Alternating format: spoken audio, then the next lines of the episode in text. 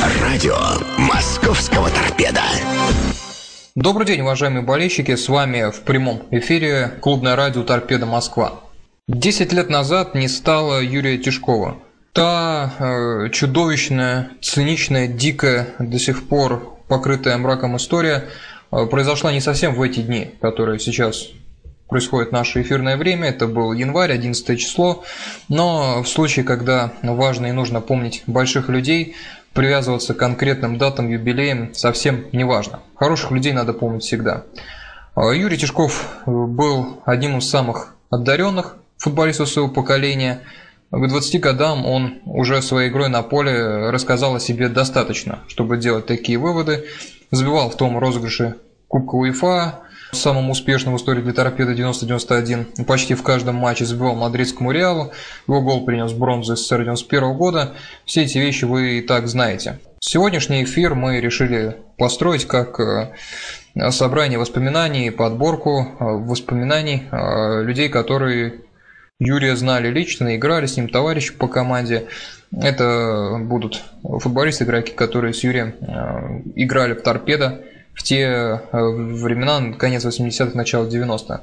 Нам не удалось пообщаться с супругой э, Юрия Еленой. Был звонок Елене Тишковой, но Елена отказалась. Конкретные слова мы приводить не будем, а, но э, я думаю, все и так понятно, говорить на эту тему Елене слишком больно. Итак, слово тем, кто играл с Юрием Тишковым. Начинаем мы с Игоря Чугайновым. С ним мы первым пообщались. Он сказал о том, каким остался в его памяти Юра. А что касается Юрия Тишкова, каким он остался в памяти, ну, наверное, э, как в жизни, более серьезный человек, как, чем мы, его ровесники были, э, может быть, где-то и более талантливым, потому что э, всю свою детскую футбольную жизнь он играл на два года старше за команду 69 -го года.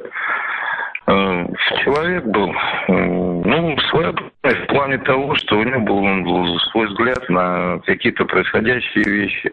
Наверное, он более серьезный и взрослый был по, ну, по сравнению с нами, когда мы были молодыми. Не зря он окончил школу с серебряной медалью.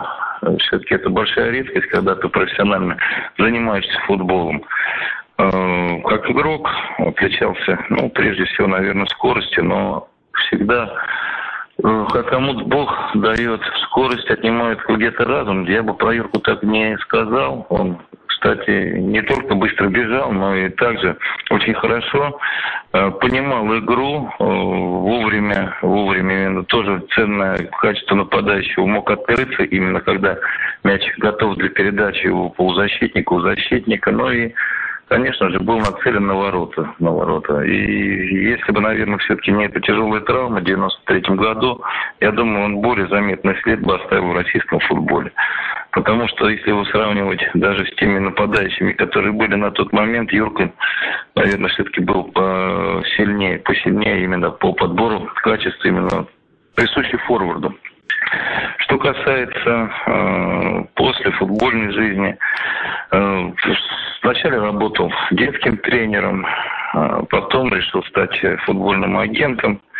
И вот 10 лет назад мы с ним 9 января возвращались как раз из Санкт-Петербурга вместе. А на следующий день, пол третьего, мне позвонил наш друг общий Максим Фельцов что, с сообщением о том, что Юрки не стало. Приехали на место вот это вот этого убийства, он лежал в стороне от подъезда. Конечно, картина была жуткая, но давайте не будем об этом сейчас говорить. В принципе, парень остался на самом деле светлым таким человеком. Да, у него были недостатки, как у нас у всех, но, наверное, запоминается достоинство, и об этом, наверное, надо говорить в этот день. Это был Игорь Чугайнов. Большое спасибо Игорю Валерьевичу, то, что откликнулся и э, поучаствовал в создании эфира, важного эфира памяти Юрия Тишкова. А в следующем мы пообщались э, с нынешним членом тренерского штаба «Торпеда Москва», который тоже играл с Юрием в те э, замечательные 90-е, конец 80-х, та команда, которую мы никогда не забудем. Николай Николаевич тоже нашел слова, которыми вспомнил почтил Юрия Чешкова. Да, мы вместе играли. в большей степени он как бы общался ну, среди молодых футболистов, потому что целая как бы группа молодых ребят пришло в команду. Это Чельцов, это Шустиков, Чугайнов. Если говорить о Юре, да, парень был неординарный. Как говорят, ну, талантливый человек, да, говорят, что талантлив во всем. Это можно сказать о Юре. Э, он был очень перспективным футболистом. Если бы не эта травма, э, которую он получил, он бы, я так думаю, он достиг бы больших спортивных успехов. Даже, может быть, на уровне сборной и европейского уровня. При этом, э, конечно, он не как большинство да, футболистов заканчивал там институт физкультуры, а он получал, получал серьезное юридическое образование. Что я еще помню? Ну, с ним можно было поговорить на любую тему. Он был вообще интересным человеком, интересовался вообще всем. Особенно интересовался самолетами. Да? Команда вылетает куда-то, мог о этом самолете рассказать буквально все. Как обслуживался, сколько налетал.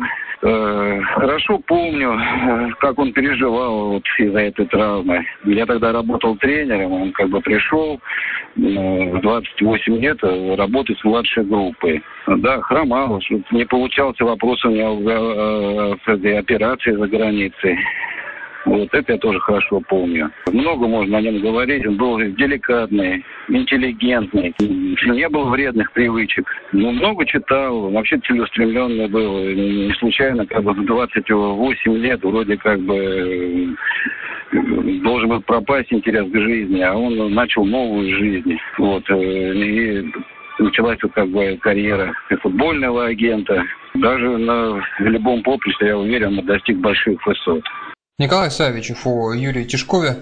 Последним э, мы хотели бы дать э, комментарий Олега Шейнбекова, нашего великолепного нападающего, помните, его гол Бронду, который перевел матч в дополнительное время в, в ответной э, игре противостояния с датской командой в том Кубке УЕФА. Итак, Юрий Тишков в словах Олега Шеренбекова. Ну, вы знаете, Юра Тишков в памяти моей остался, моей и нашей памяти бывших торпедов. Хорошим парнем, простым, честным. Тот человек, который выходил на футбольное поле и делал все, что мог, все, что было в его силах. Этот парень играл, ну, как и мы играли в душе. Влился в состав, как раз уже не, не было практически Юрия Савичева. И он за заменил его и стал одним из лучших бомбардиров на, на то время. Честный, простой, воспитанный, образованный. Ну, одним словом, хороший парень, хороший футболист.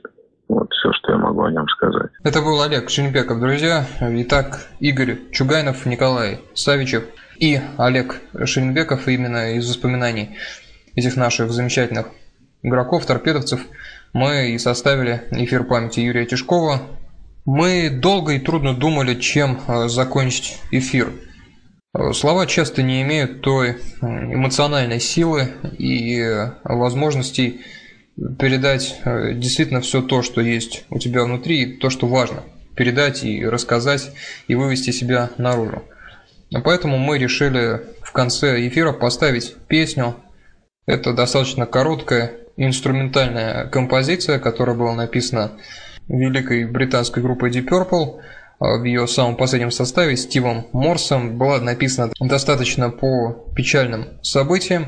Они несколько другого порядка были, чем тем нашего сегодняшнего эфира. Тем не менее, суть печальных событий всех одинакова. Это потеря, это большое горе всегда. Итак, Стив Морс, Deep Purple, композиция для Юрия Тишкова. Давайте помнить.